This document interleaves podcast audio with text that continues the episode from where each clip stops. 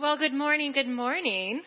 Welcome to Mayflower, where we believe faith is a journey. God is good, Jesus saves, and the Spirit leads us toward faith, hope, and love as we honor the dignity of all God's children.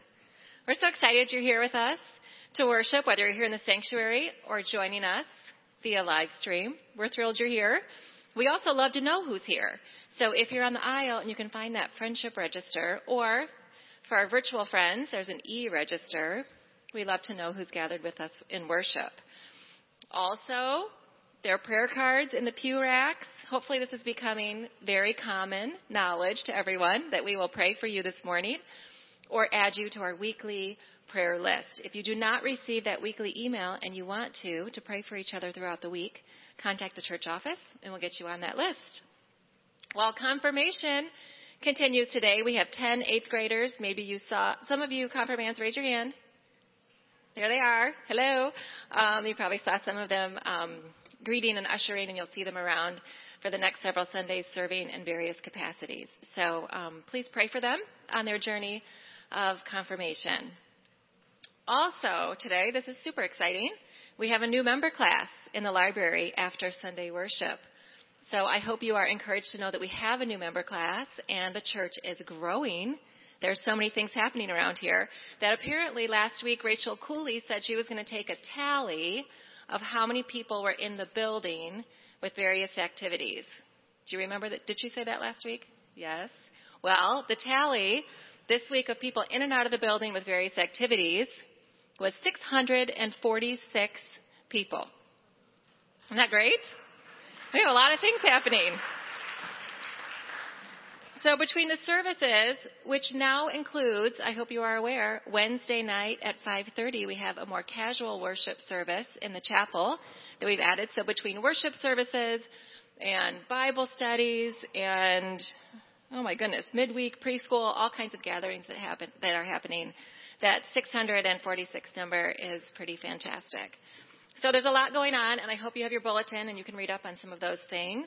Uh, there's also an opportunity for you to serve here in a unique way through council committees and some of the various leadership opportunities. So Greg Rhodes is here to tell you all about it.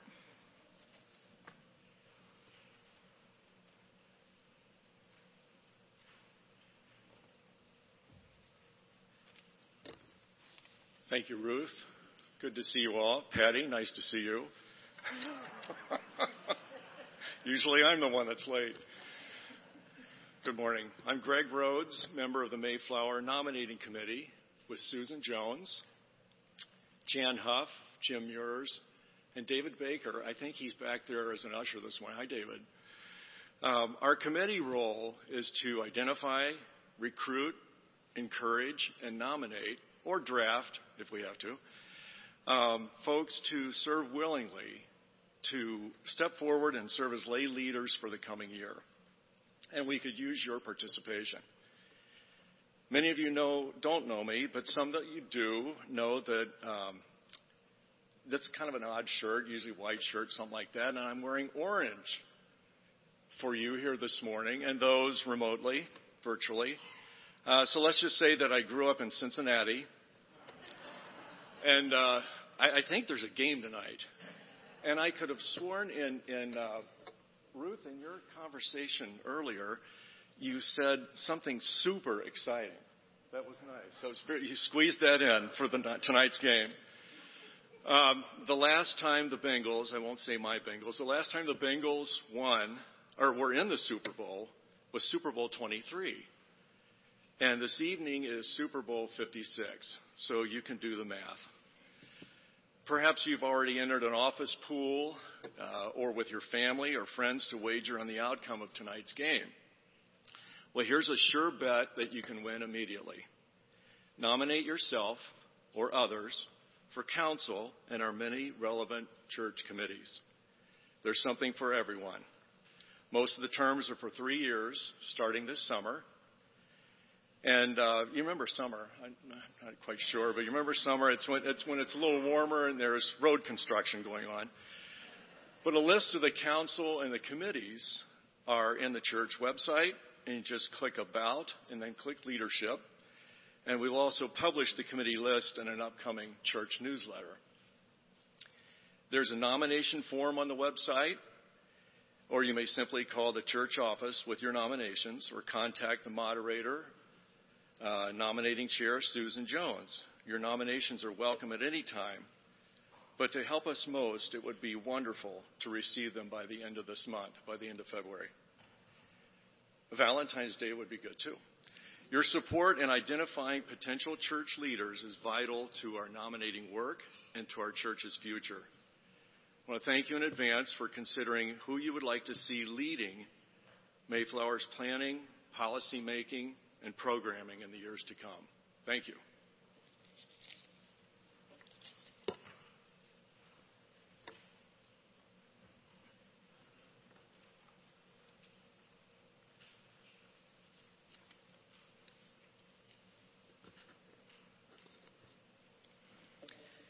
Today's music honors and praises God and His creative powers.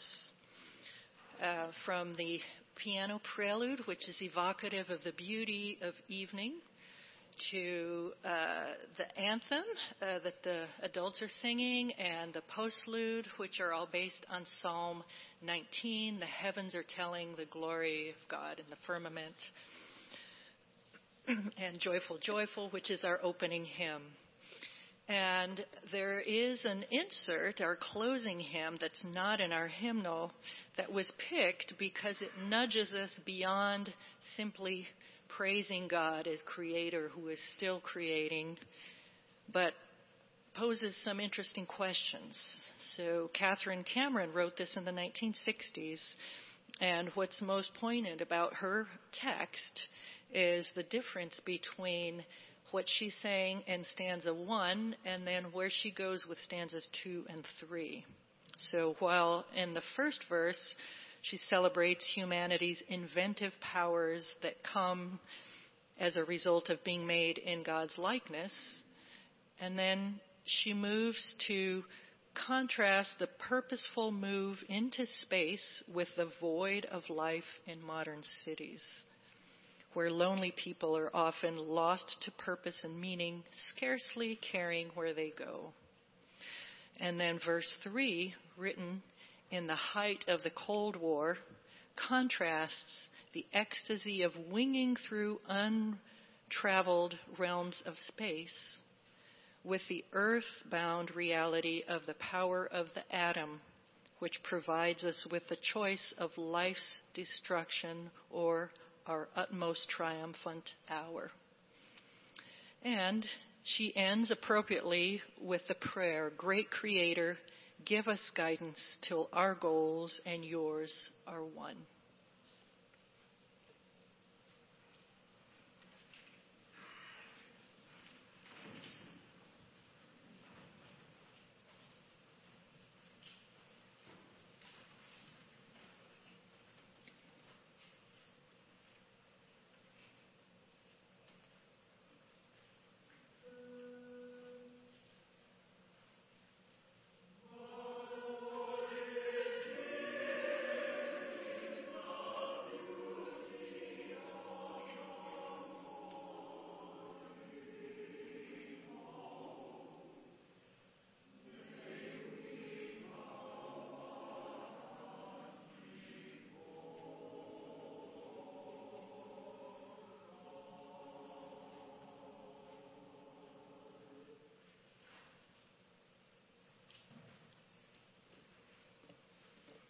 Please listen this morning to our call to worship adapted from Psalm 25. To you, O Lord, we lift up our souls. O our God, in you we trust. Do not let us be put to shame. Do not let our enemies exalt over us. Do not let those who wait for you be put to shame. Let them be ashamed who are wantonly treacherous. Make us to know your ways, O Lord, and teach us your paths. Lead us in your truth and teach us, for you are the God of our salvation. For you we wait all day long. Be mindful of your mercy, O Lord, and of your steadfast love, for they have been from old. Come, let us worship the God of steadfast love.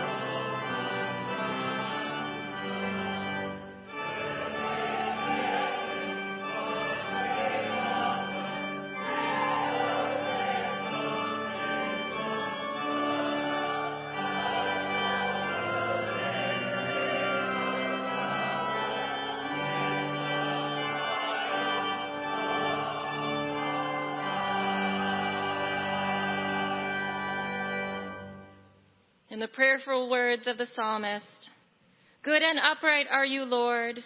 You instruct sinners in the way. You lead the humble in what is right, and you teach the humble your way.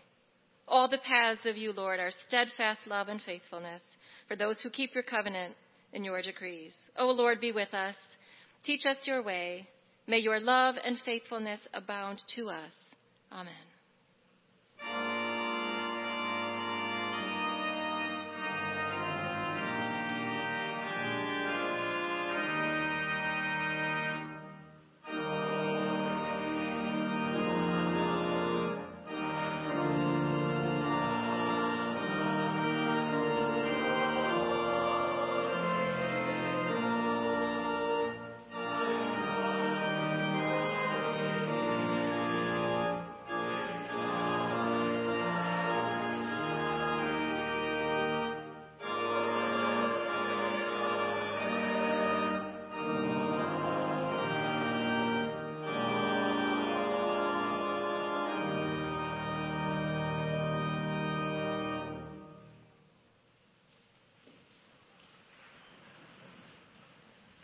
Good morning.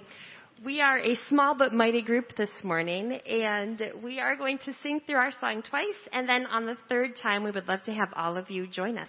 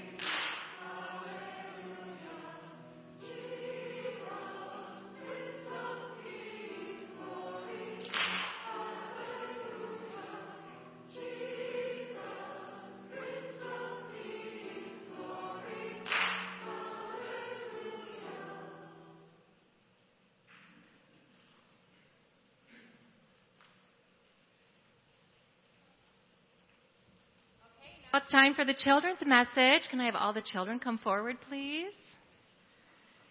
We have a very special treat, everybody. Sarah Burton is here with us this morning. Come on, Sarah. Sarah is a gift to Mayflower. She is a ministry major at Cornerstone University.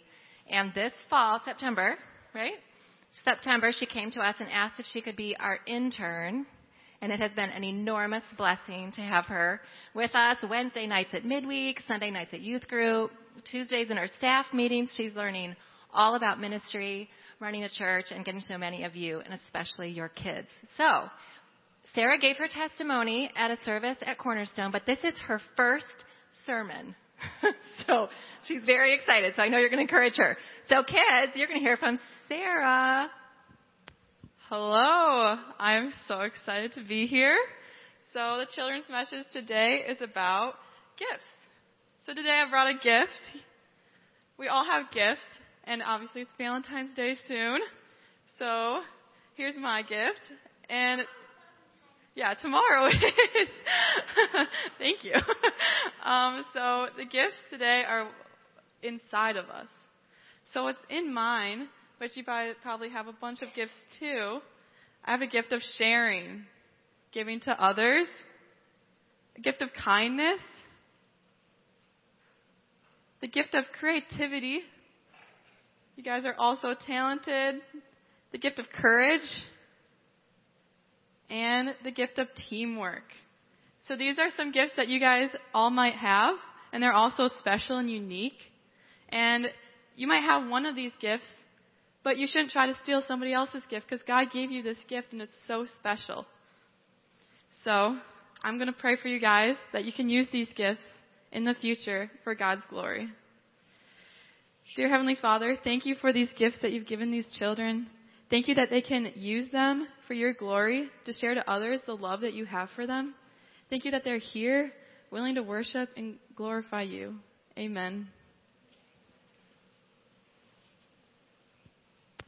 Okay, for dismissal choir, you guys can go first. And then anybody in first, second, third, fourth grade or older, you can be dismissed now. Go with your teachers. And then do I have some four and five year olds? Okay, you guys can go next. Have a great time. Okay.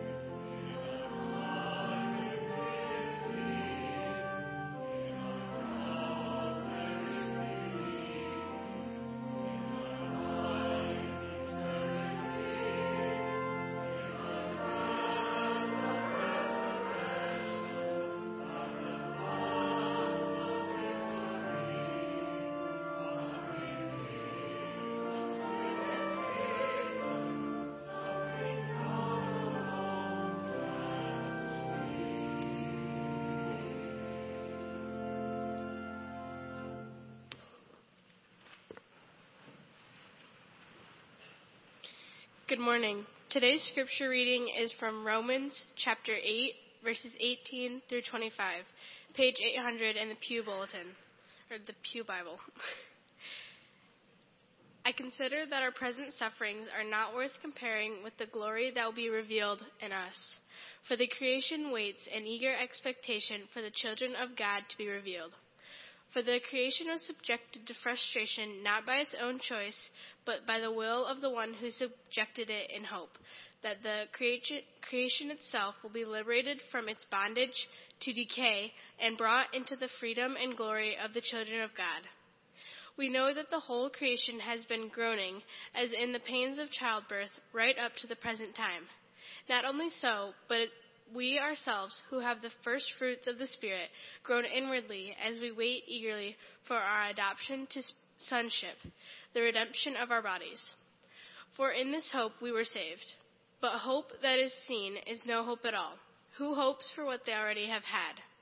But if we hope for what we do not yet have, we wait for it patiently. The word of the Lord.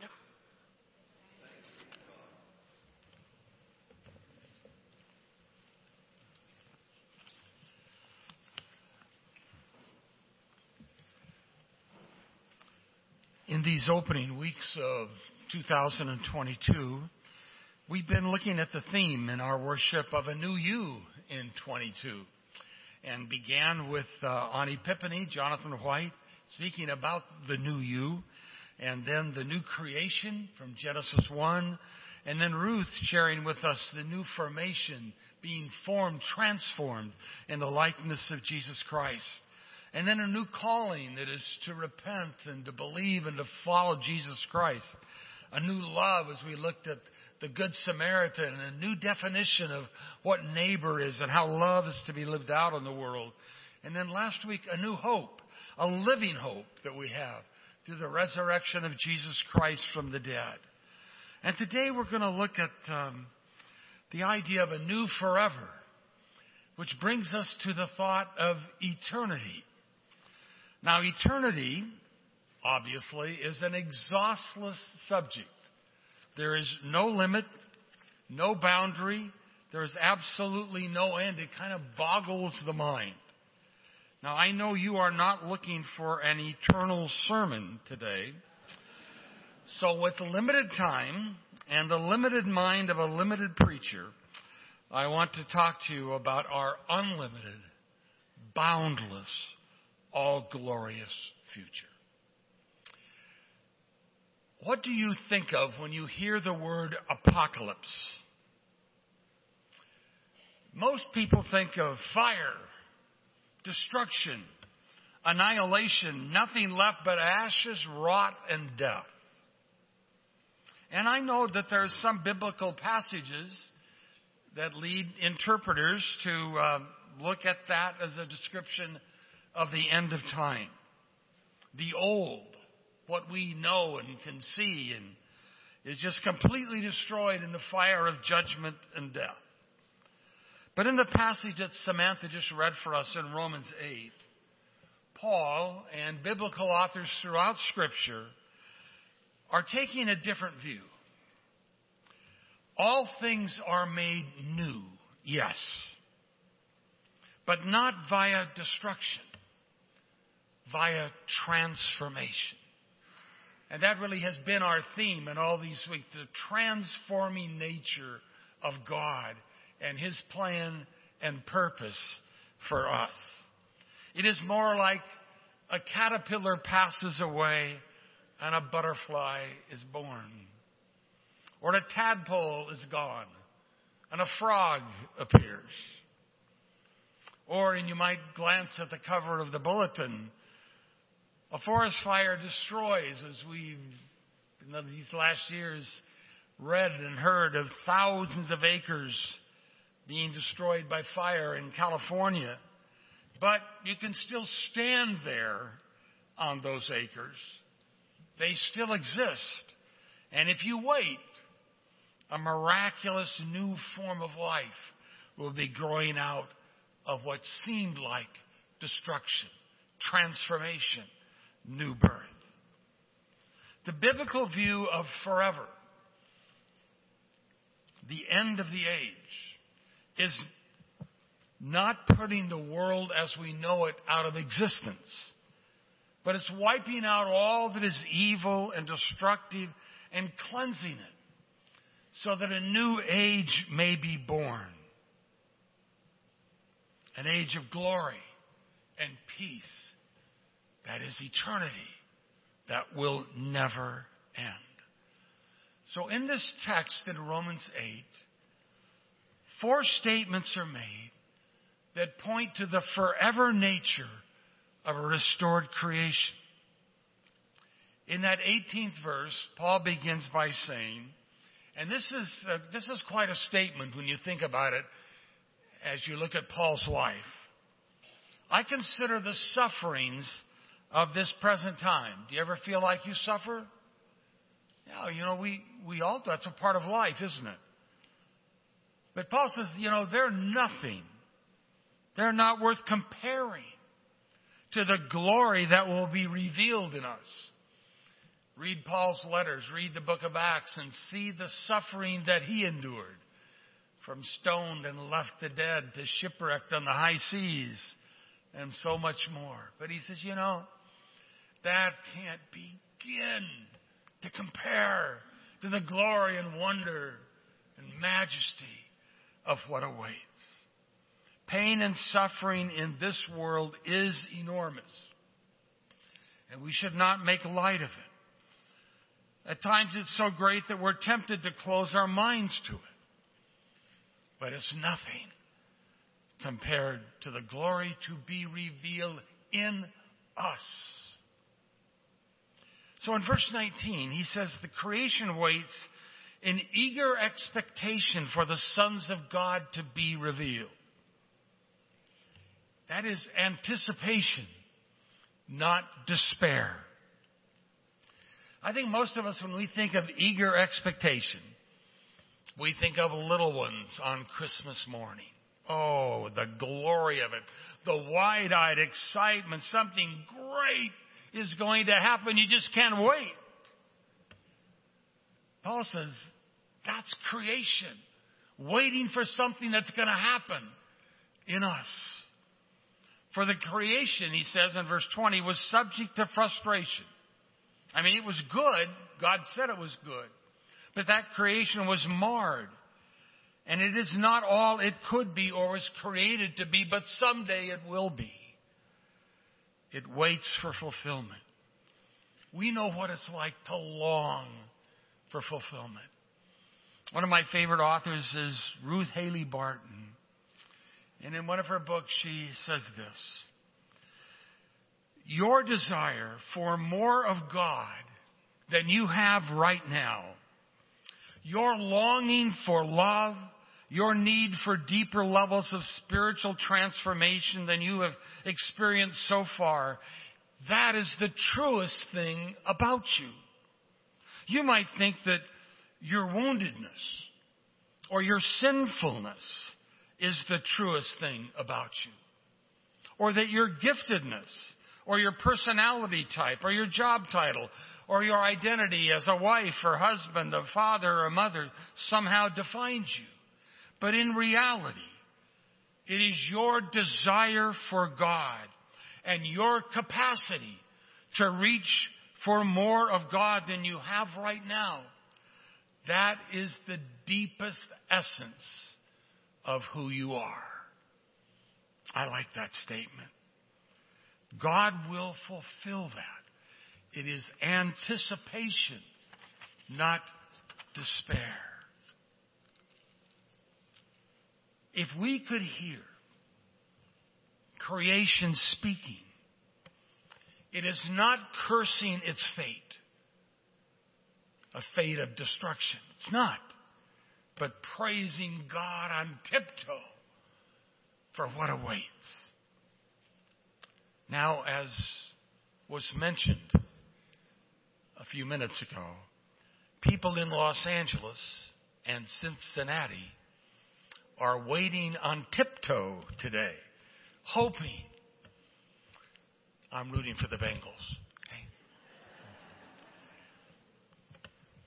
One will realize it and the other will have to go on longing, waiting, anticipating.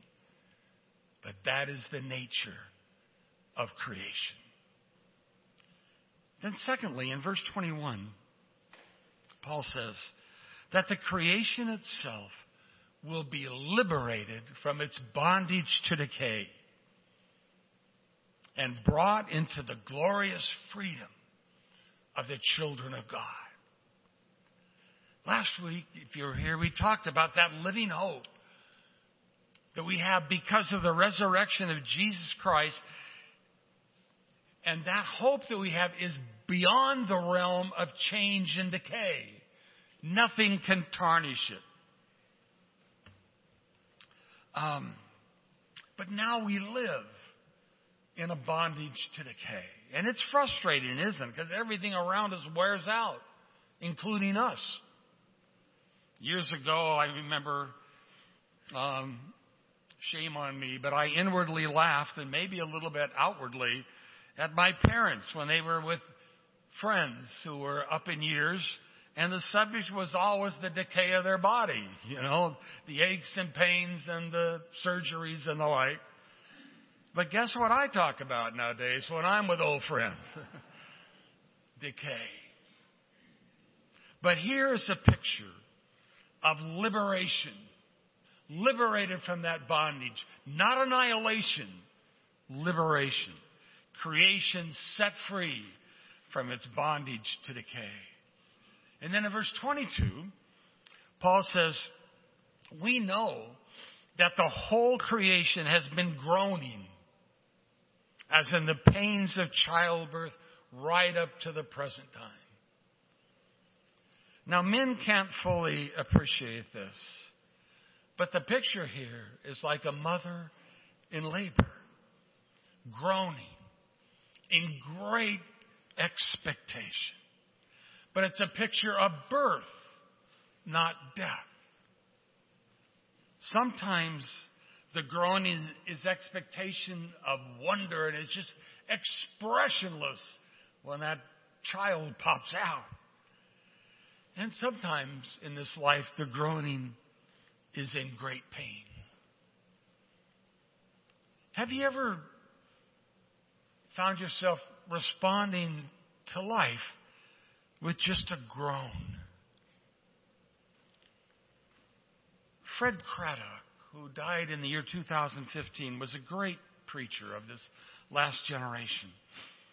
He tells the story of a newspaper columnist whose articles he and his wife loved to read in the time that they lived in Kingfisher, Oklahoma. Wonder if anybody's ever been to Kingfisher, Oklahoma. But that's where the Craddocks lived. The, uh, the writer was named Molly Shepard. And Miss Shepard was a Native American, Northern Cheyenne. And she wrote about her life and the lives of those in her community. Her columns were published in the Kingfisher Free Press in the 1950s and 1960s. Now, English was Molly's second language, so her columns were more colloquial than grammatically correct. But she had such a gift with words that the columns often resembled a poetry of sorts. She would write about tribal customs and songs and funerals and community events and giveaways and the like. And her columns were funny. They were touching. They were educational. They were just plain real life. But one column, one column etched itself forever in the Craddock's memory. It was published on November 27, 1963, just days following the assassination of President John Kennedy. This particular column was the shortest one that Molly had ever written. This is what it said. Molly has no words for you today. Molly has nothing to write today. Molly has no words today. Molly goes through the house all day saying, Oh. All Molly could do was groan. Oh.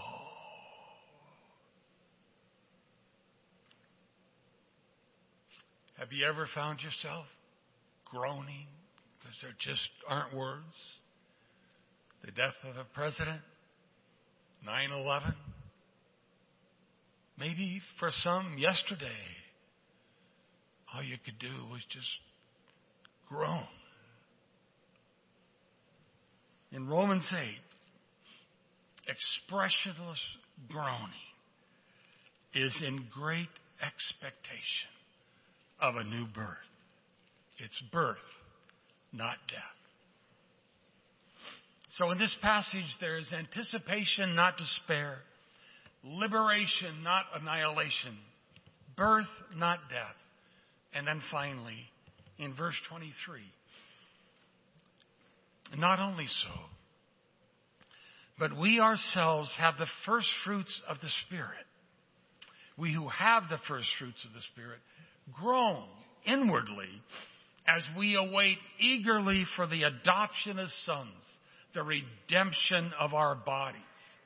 It is redemption, not destruction, that awaits. These old bodies are groaning, not to be annihilated and destroyed, but transformed and reborn and redeemed.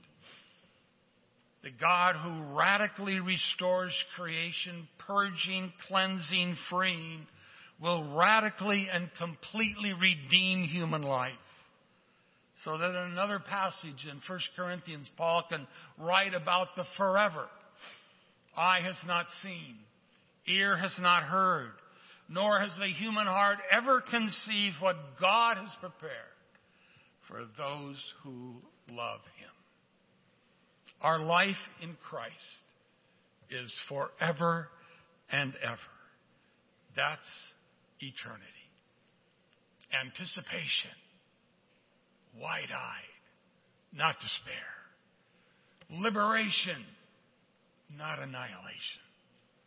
Birth, not death. Redemption, not destruction. That's a great forever. Amen.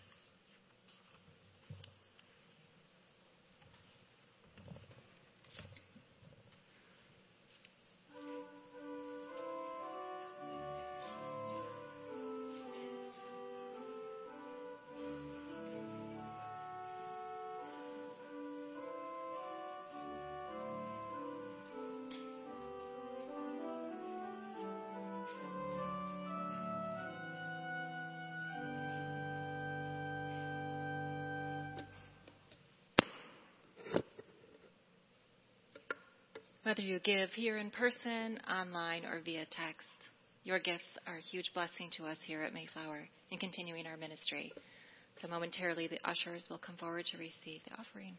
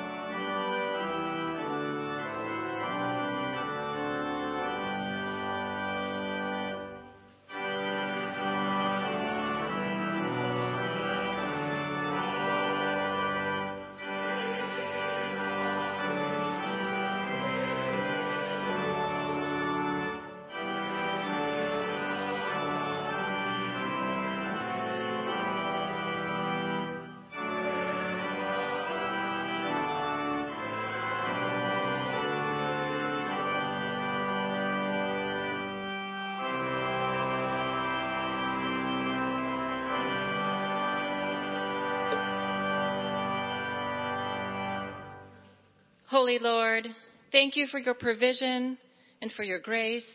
May we in turn use what you have given us to be a blessing to all those we encounter.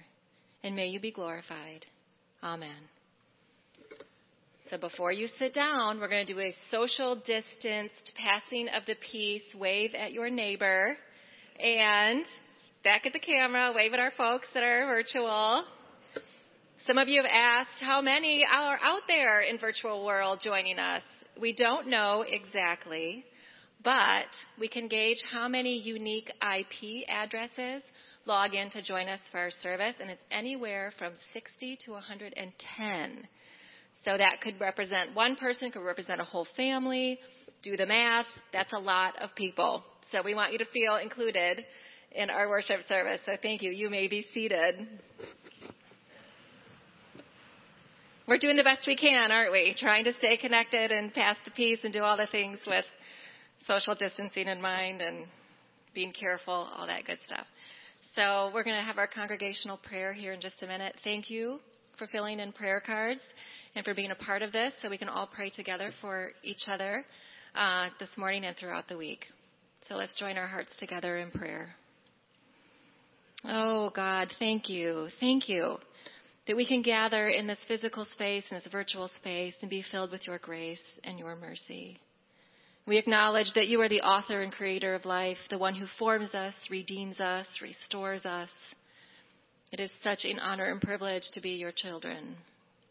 We're thankful today that your way is not destruction, your way is not despair, but your way is new birth and steadfast love. We have so much to be grateful for, and this morning we're especially grateful for a new granddaughter for the Blairs, a new niece for Rachel Haddad. Many, many months ago, we prayed for this baby and this pregnancy, and so we can now celebrate this new birth. And Lord, we acknowledge there's been all kinds of new births and birthdays and anniversaries this week. We thank you for these celebrations. We thank you for new jobs and new homes.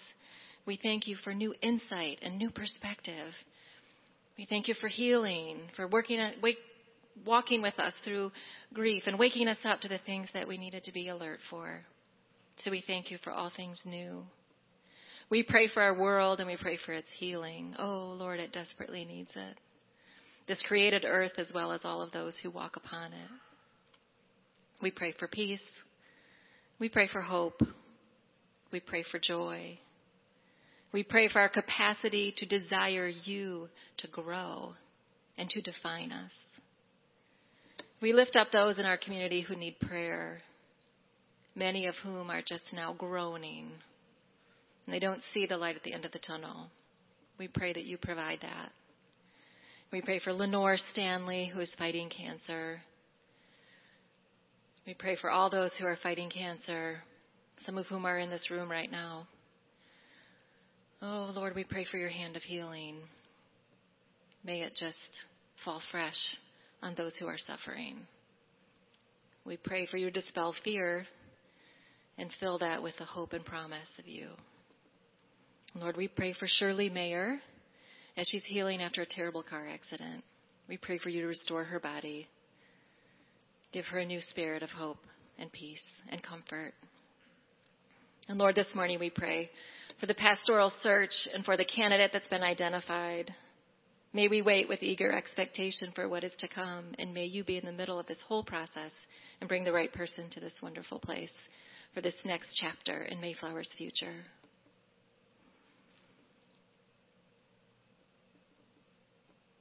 And now, Lord, in response to all these praises and petitions, we will sing, Hear our prayer, O Lord, hear our prayers.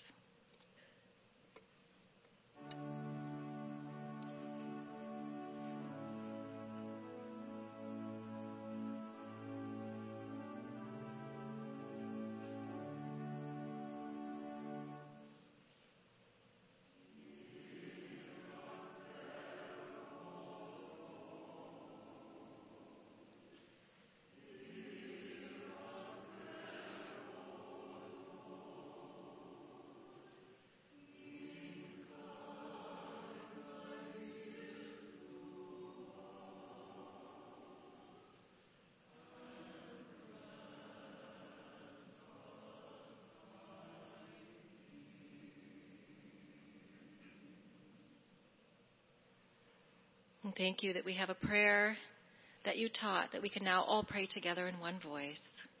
Our Father, who art in heaven, hallowed be thy name. Thy kingdom come, thy will be done, on earth as it is in heaven. Give us this day our daily bread, and forgive us our debts as we forgive our debtors. Lead us not into temptation, but deliver us from evil. For thine is the kingdom, the power, and the glory. Amen.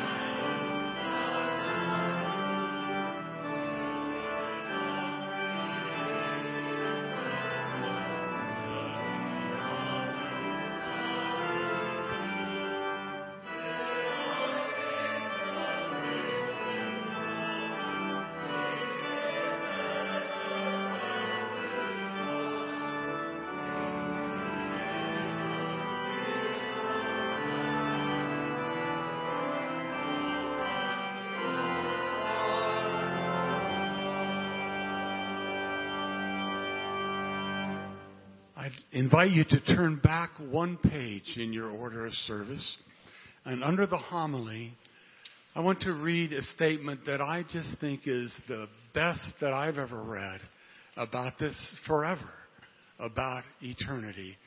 Uh, I asked it to be in the bulletin, thinking some of you might like to take it home and just ponder it. It's worth that. Dallas Willard writes, Our destiny our forever is to join a tremendously creative team effort. That's all the saints who have ever lived. Under unimaginably splendid leadership, God creator, God redeemer, God the indwelling spirit. That's great leadership.